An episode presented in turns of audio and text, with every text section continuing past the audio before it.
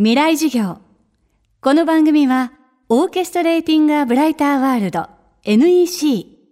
暮らしをもっと楽しく快適に、川口義賢がお送りします。未来授業月曜日チャプター未来授業。新年第1回の今週も、昨年末から引き続き、2017年秋に全国で行われたイベント、FM フェスティバル2017未来授業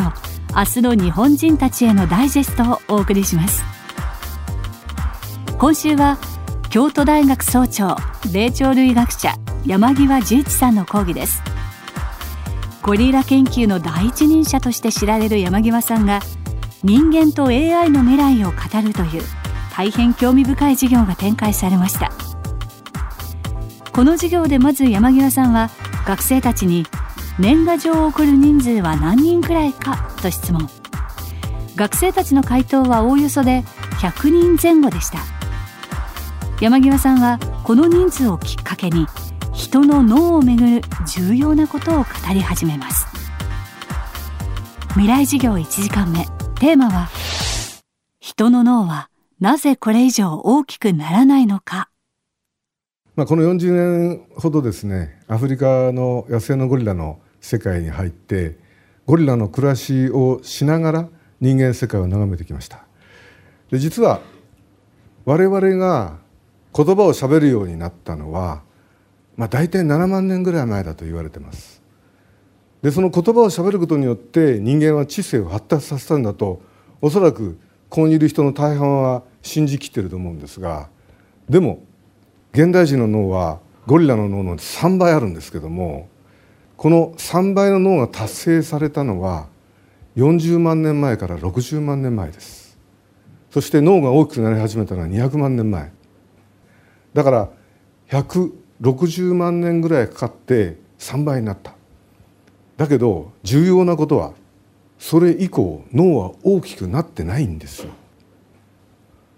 脳は成長をやめたのかもしれない。で実は人間の脳が3倍大きくなったゴリラと比べてね理由は社会脳だと言われてるんですね。つまりロビン・ダンバーというイギリスの人類学者が調べた結果なんですけれども集団が大きくなればなるほどその種の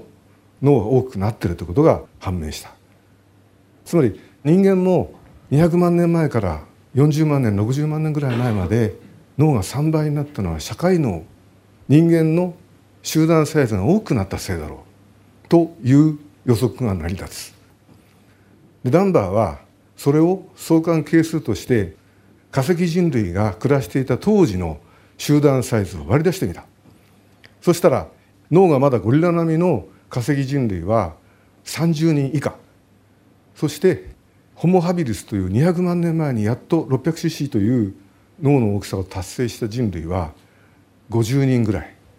そしてだんだんと脳が大きくなるに従って人間の集団サイズが大きくなって我々人類 1500cc ぐらいの脳の大きさにはどのぐらいの集団サイズが適当かということを出してみたらなんと150人という数が出てきた。でこの数は実に面白いことに狩猟採集生活をしている人々のバンドつまり村の平均サイズに匹敵する。これマジックナンバーと言われてて150という数が出てるんですよ。だから人類はつい最近まで、まあ、農耕牧師が残ったのは1万3000年ぐらい前ですからそのくらいまではおそらく150人というぐらいの人々と日常的に顔を突き合わせて暮らしていたことが分かっている。で実際皆さんは100人ぐらいが大体マクシマムになってる。その通りなんです。SNS を使ったとしても一緒なんですよ数は。ということは増えてない。でそれは何を表しているかというと我々が人との間できちんとした関係を保って暮らす上で必要だけれどもそれ以上広げられない信用の数です我々はそういう世界に生きてるんだで今私が言いたいのはなぜ人間の脳は多くなっていないのかそれはね言葉というものを発明してから我々はずっと頭の中の機能を外部化することを心がけてきた。言葉はそうですよね。だって何か名前を付けてもともとの性質を全部写生して名前だけで持ち運びしてそしてそれを相手に伝えればその内容が相手に伝わるわけですから風景なんか絶対切り取れないわけでしょ？だからそれを言葉によって表現して相手に伝えれば大まかなことは分かる。でもそれができることによって我々はすごく自由になった。いろんな情景やものを簡単に持ち運びして相手と共有できるようになった。それでも持ち運びできないものがあった。それは人間関係なんですよ。人間関係というのは言葉に訳して持ち運びができないものです。今週の講師は京都大学総長霊長類学者山際十一さん。テーマは人の脳はなぜこれ以上大きくならないのかでした。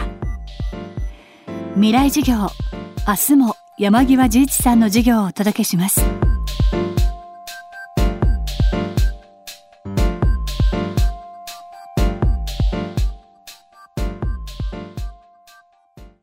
川口技研。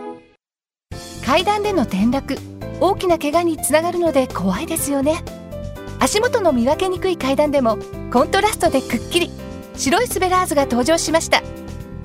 皆様の暮らしをもっと楽しく快適に。川口技研のスベラーズです。未来授業。